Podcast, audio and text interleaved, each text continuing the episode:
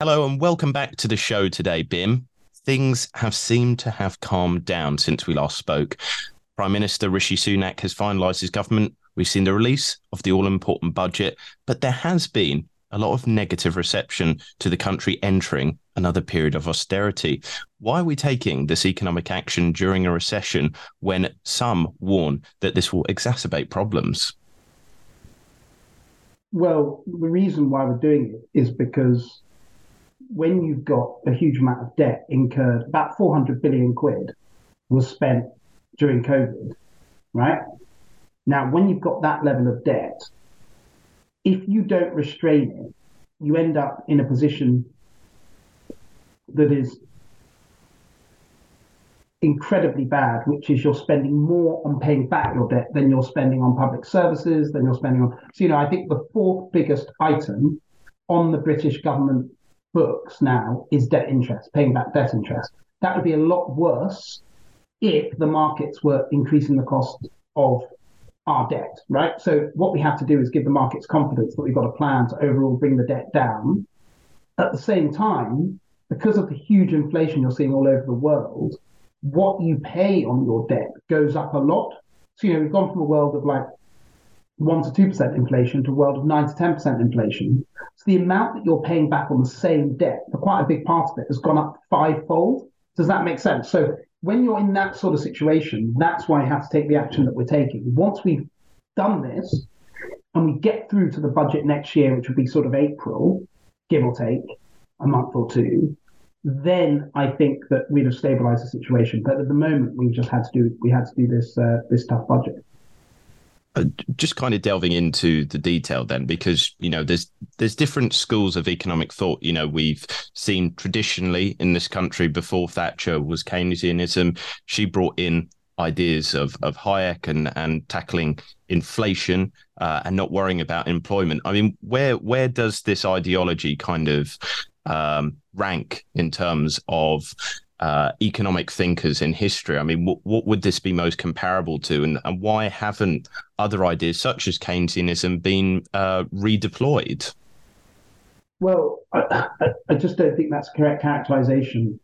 In 1976, under a Labour government, before Margaret Thatcher, under a Labour government, Denis Healey, who was then Chancellor, did a very tough budget uh, in not dissimilar style to what we've just done, though I don't want to overdo the comparison. But at the time, people said, gosh, how can a Labour Chancellor be, be cutting spending and, and, and, and getting the fiscal position under control? He did that, and he was a highly intelligent and capable man. He did that not because he wanted to, not because of ideology, because he had to, because he understood the reality. So it's not really a question of ideology, it's a question of reality versus unreality. Now, of course, it's an ideological question whether you, I don't know, prioritize spending money in one way rather than another, or whether you want to focus more on, I don't know, investing in health rather than education or whatever. These are all, or whether you want more tax cuts, or whether you bring down the size of the state, or these are all ideological questions that we can debate.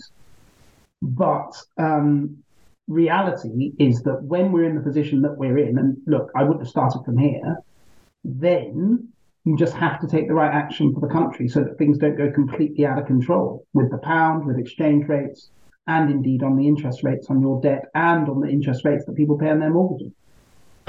Um, in terms of it as well, I just want to uh, discuss this black hole. Um, is it correct to describe it as the economic rule made by the Conservative Party? It's not actually, you know, an economic theory. It's not a limit. Um, we have seen Jeremy Hunt kind of compare this to a credit card, which I don't think is a fair comparison because there is no limit on the spending. And so the, the question is at a time of crisis, um, would it not be better to at least keep things the same and then maybe make those reductions, like you said, in a year or two's time when the situation is clearer? Well, I think, but what what you've got to understand is how every single budget is always done. It is always done on the basis of a forecast. Yeah, a forecast about what money you think you're going to have, the amount of money that the country is going to um, generate for individuals obviously the tax rate you put in affects that, but you still don't know what's necessarily going to happen over the last over the next year or indeed the future years. So the Office of Budget Responsibility puts together a forecast. The government looks at that forecast and says, okay, over the next year, we are going to have this amount of spending or that amount of money or the taxes need to be this amount. Of course, what you can do is you can say, well, if the spending and, and, and revenue is out of balance, we can just leave that for longer. Of course, that's a legitimate political question. So you say the black hole. Yeah, of course, you can say, look, we're not going to tackle that. We're going to leave that for a longer period of time and we'll try and tackle it next year or the year after. The problem with doing that is the gap between your revenue and your spending grows and grows and grows. And so at some point, you're going to have to deal with that. If you choose to just borrow more and say, right, what I'll do is borrow more to fill the gap today, you can do that. But once you do that, what happens to your to inflation? It goes up. What happens to the interest rate people pay on their mortgages? They go up. What happens to the interest rate that you pay on your debt? They go it goes up. So you in, end up in a position that is worse and worse and worse over time. So at some point, you just have to try and bring things into balance. We're not doing it too quickly. We're doing it over five years. We're not trying to do it all in a year. We're actually still going to have a gap next year and the year after and the year after that. And so what we're trying to do is to bring it into balance slowly over a five-year period. And by doing that, I think that's a proportionate way of doing it. What will this uh, budget say to businesses though because we've we've discussed this before you and I Bim but also it has been a discussion that Rishi Sunak and Liz Truss have said themselves that businesses or that the economy as a whole is not growing enough is not investing enough in its future and businesses usually invest you know for lots of reasons good transport skills taxation but also there needs to be a demand of products. And what we're seeing now is the largest reduction in household income on record, and for the first time in history, back to back reductions. So surely businesses will be worried about the longer term of the economy in terms of its current format because of demand from the populace. Look, it's a tough one for businesses because, and I met with some businesses uh, in Hitchin um, the other day, and I brought them for a meeting with cabinet colleagues here to talk about energy cost, costs, and we talked about costs more generally. So I've been speaking to businesses. It's going to be a very tough year. The businesses operate in an environment that is dynamic, that changes, that nobody controls. And what we've tried to do for small businesses is we've given them more relief on business rates. What we've tried to do also is to give them some certainty about the position so that they can plan. And critically, on energy bills, we are going to come up with a new scheme after April that will help give them relief on expensive energy bills. That's really how we're going to deal with this from a business perspective and in, and continuing to make the long-term investments in infrastructure and skills that we need as a country. So that's what we're trying to do, but I accept it's a really tough one at the moment. Let's turn our attention to the healthcare situation. The Financial Times has investigated and found that in the last year, one in six adults have had a pressing need for medical examination or treatment and have not been able to get it. This is the highest figure out of all 36 Euro- European countries and almost triple the EU average. How is the budget or how is the government going to address the growing problems in healthcare? Well, look, what COVID did was it transformed a system from one where you had short waits to long waits from one where you had doctors and nurses that were compar- they were still very busy, but they were comparatively well rested to now being have had two years of just running non-stop. Um, that is, you know, a big problem, and we obviously need more doctors and nurses. But actually, I was looking at some statistics that um, the other day that was that was showing that we have continued the ratio between the British pub- members of the public and the numbers of doctors and nurses has continued to go down over the last 10 years. There is a problem with GPs and access to, to GPs, but I'm afraid the GPs have to take some, some responsibility for this because of the way how they dealt with a lot of people, particularly during COVID, where they refused to see people, they um, were difficult. And when you do that, then you build up problems other places in the system. So a lot of people have been going to A&E, which is overwhelming A&E. Do you see? So the whole, and actually the number of GPs per head has been going down as well. Um, the ratio rather has been going down. The number of GPs or doctors and nurses has been going up, if that makes sense. So it is a really complicated problem. I don't pretend to have all the solutions. What I do know is that it is a huge focus for this government and indeed for governments of every other country. I was speaking to um, an American uh, senator um, who I know who was explaining how in his state there were they were talking about all the same things in relation to access to healthcare, doctors and nurses being overwhelmed, you know, exactly the same problems. Which um, I'm not saying was was a good thing. Of course, it's not. It's a terrible thing, but this isn't a uniquely British problem after COVID. Uh, we'll move it on to the next question then. Um, and there is some impending anxiety, worry over the retained EU law bill, uh, which was put, uh, which has put the country under threat from unpredictably in uh, un- unpredictability in laws. Tens of thousands of laws that were retained as part of the deal of Britain exiting Europe um, are now going to be reviewed, removed, changed, unless the relevant member of cabinet vetoes or passes it. Experts have described that the 2023 deadline has now introduced a quote untenable level of uncertainty into the UK legal system. Civil servants have calculated that this review of laws will take years. Uh, Rishi Sunak seems to have cooled his interest in this legislation, though. So, will this be overturned? Will there be tweaks to this? I'm sure there will be tweaks at some point because all legislation requires tweaks. That's why we have MPs, that's why we have Parliament. But the fundamental point here, right, is really, really straightforward. I don't know why this is hard. Leaving the EU means you have to make decisions about all the EU law that we brought into the British legal system. That does not mean changing everything. It just means having the ability to do so. So the Prime Minister's got to strike the right balance, considering where our officials are needed, you know, at any given point. And of course, the review will take time. But I'm afraid a lot of civil servants say, oh, this is terrible, take years. Well, this is their job to affect the will of Parliament. And, you know, we're just going to have to do it. Well, just reading the legislation, I may have it wrong, Bim. You you can correct me on this, but there is a 2023 deadline, um, which can be moved to is it 2027, and so it's the fact that uh, even in the legal sector there are anxieties over the fact that it's so soon for tens of thousands of laws. It's, it's not even select few. And recently they found in the um, uh, kind of analyzing this that there was actually even more laws than originally when the uh, legislation was passed through uh, by the Liz Truss government. I mean, do you think that setting a hard deadline of 2023 is responsible? In my experience, unless you set hard deadlines for civil servants, they will find ways of kicking the can. Just going to have to set a deadline and run for it as hard as we can. Okay. Um, so let's turn our attention then to local issues. This month, we've seen the new Hertfordshire local plan passed by the District Council. How will this affect Harpenden and Hitchin constituents, Bim? Um, it will mean that now this is in North Hertfordshire, so Kimpton and further north.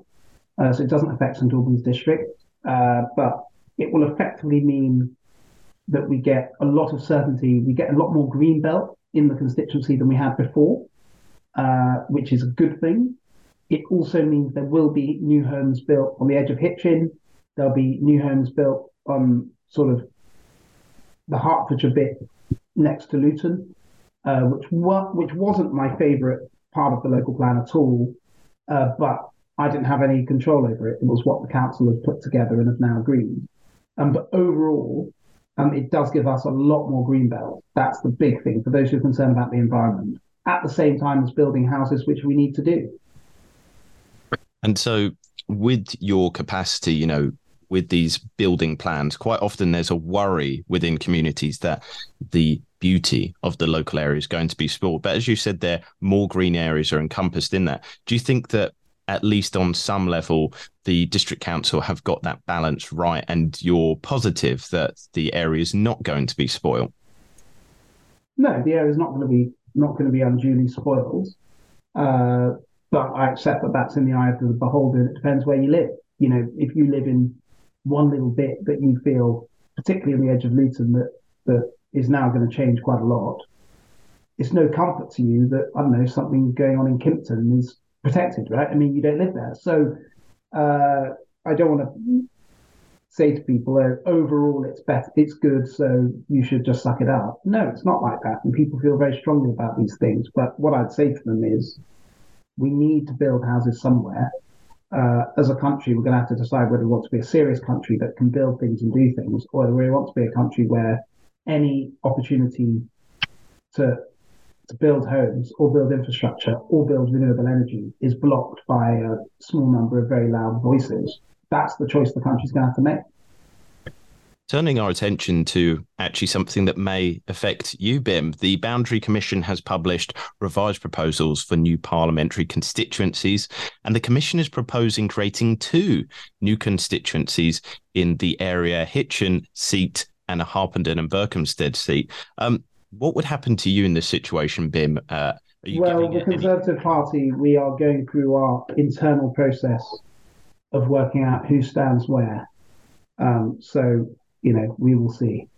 Would you have a preferential choice or? Well, I mean, first of all, they're not fully, fully final. I mean, it's probably it's more likely than not that this will happen but they're not completely final. And then once the decision is absolutely final and is approved, at that point, I have to make the decision in co- in in close consultation with the party about who's standing where, because obviously it affects other people as well. So there's just an internal party process that that manages that over the coming months. Okay, um, so we could be seeing two new seats. Um, and do you think that this will affect the electoral situation as well. Will there be a swing in votes to one party or another, or do you believe that it will continue to be a conservative area? I think it will continue to be a conservative area, basically.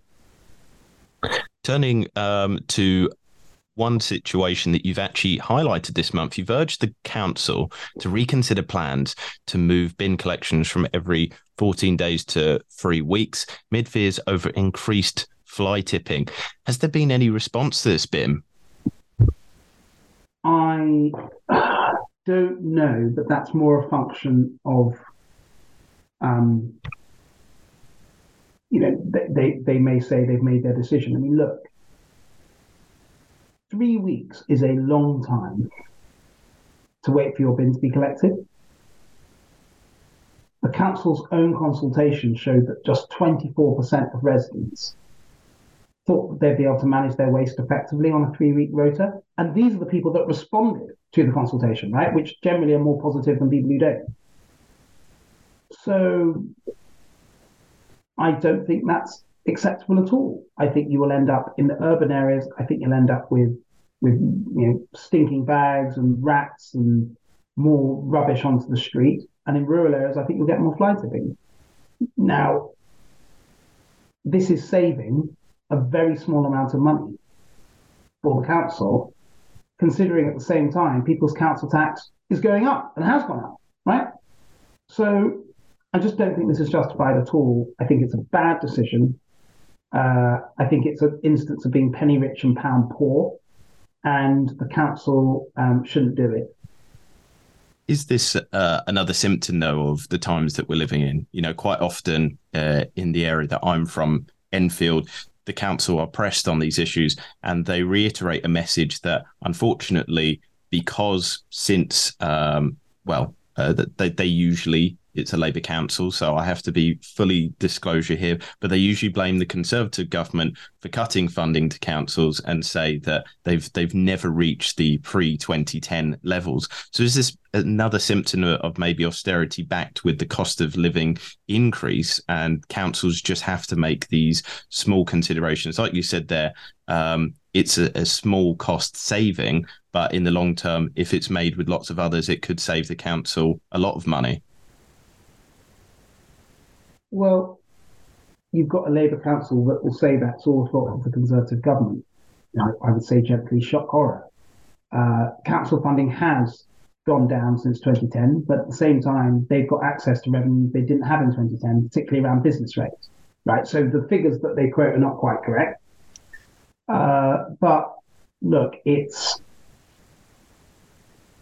my personal view is that we should allow councils to raise more money locally and be responsible for that and advocate for those things locally. And that will help reinvigorate local democracy as well if the council was just spending more money that it was raising, because people would then be able to see if it was making a difference or not.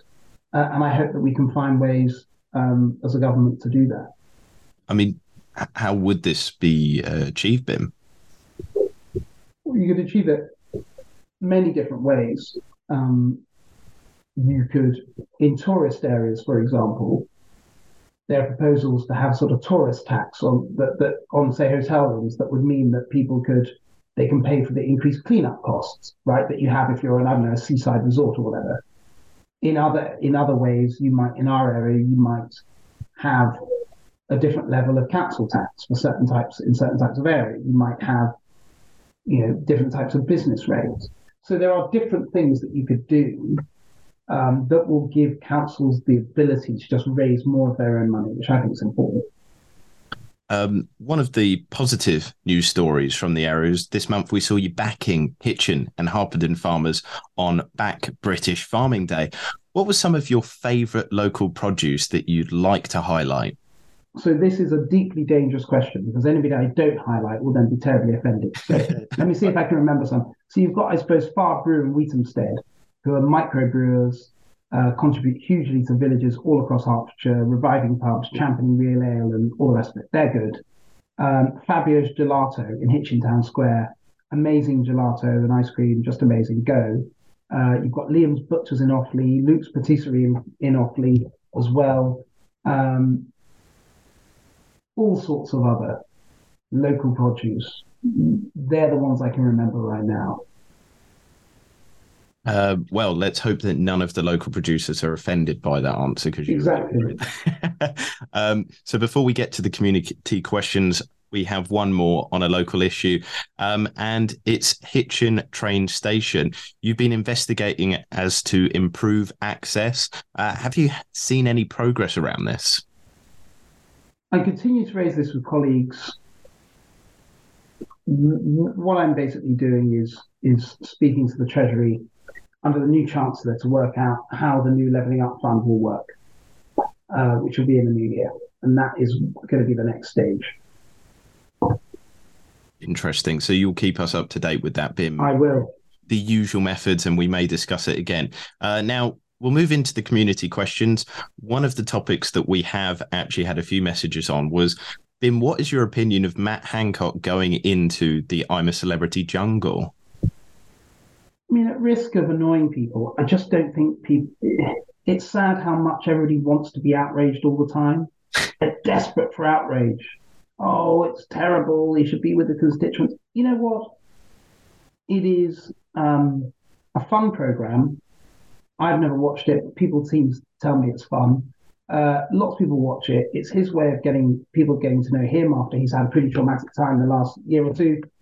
And you know, if people don't like him, vote for someone else. Uh, you know, just I just I find it very hard to be outraged. But we'll move on to Anne's question, and she said, "Bim, as chair of the All Parliamentary Group on Financial Markets and Services, do you believe that the main reason for Paris overtaking London as Europe's biggest stock market is Brexit? If not, what has caused this?" So this this was a sort of very good example of of one news story that if somebody has a prior, which is they're obsessed about the fact that we chose to leave the European Union, don't know how many years ago now, um, they then jump on it and send it to all their friends and say, see, I was right, I was right, we should go back in the EU. It's actually a lot more complicated. What this is really about is two things. One is it's about exchange rates. And obviously, we had a difficult time with the pound a few weeks ago. Everybody knows that. So it really affects our exchange rate, right? Which is the first point. The second point is that this Bloomberg article didn't refer to businesses that were dual listed, i.e., they were listed in more than one stock exchange. And it tends to be a lot of the London Stock Exchange businesses are dual listed. In effect, if you included those ones, which are often the big ones, London is over double the Paris volume. So it was like a quirk of how they chose to calculate it, which was to only calculate businesses that were solely listed in London and solely listed in Paris. You saw companies that are solely listed in Paris is practically all of the stock exchange. Businesses that are solely listed in London is comparatively a small number of the stock exchange. That's where it comes from. Carol has moved the discussion on to a local issue. She said, in our local area of Stevenage, they are bringing in a solar farm the size of 119 football pitches. Would you want to see something similar in our constituency, Bim? Um, this is very difficult because the problem with solar farms is they're not inherently good or inherently bad. It depends where they are, how big they are, and whether the local community wants them. Um, I think that, in my view, we need to be giving people, we need to be giving local people financial benefits for when there is a solar farm or a wind turbine near them. And I don't know why the companies refuse to do that. They'd have they'd have a much easier time. And what we also need to do is preserve the land for the long term. And that's why we should only ever have solar farms that preserve the quality of the of the land. So you're not completely scarring the land for ages. And so if you put those two things together, then I think we can have a more sensible conversation around them. Whereas, you know, company from America turns up said, I want to put some massive solar farm next to your house. It's just it's rude. and, and they're and they're just not that people aren't going to be in favor of it, right? But we do need energy security. You know, we need energy that's made here locally, access to the grid.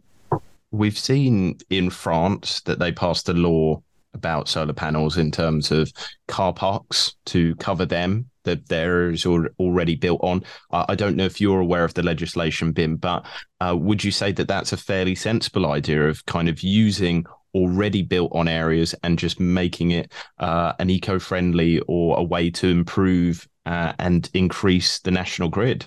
Yes, obviously, as long as those areas are near a connection point to the grid that works.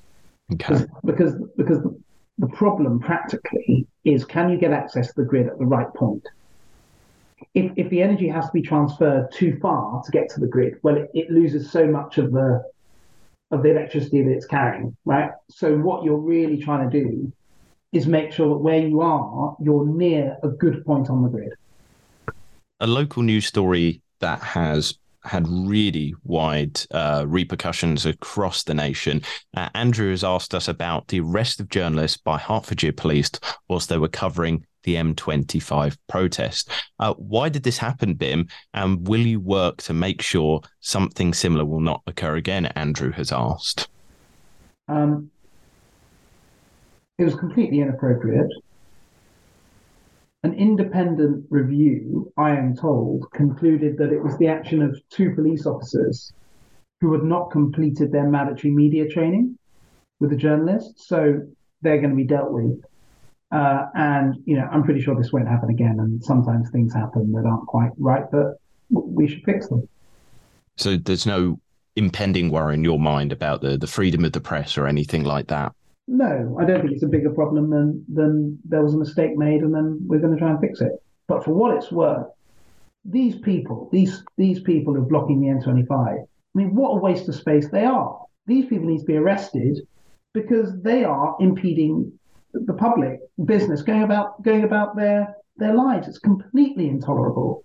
And I just wish, you know, we passed the public order bill to stop this sort of thing. Police have got a lot better at removing them, you know, over the last week or two, as we've seen by the fact that they haven't been able to block the M25 and various other motorways. So I think the police have learned pretty quickly how to get rid of these people, and they need to know that they cannot disturb the workings of a country for their own ideological um, thing uh, and not get punished for it, and they should be.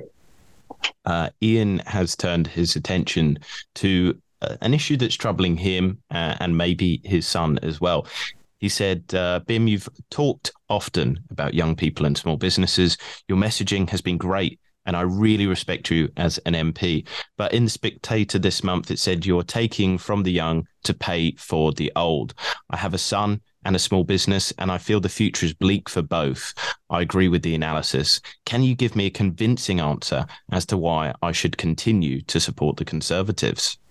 Um, I don't know if I can give you a convincing answer. I happen to think that we do need to completely change our approach distributionally to how we put more money in education and on skills and on housing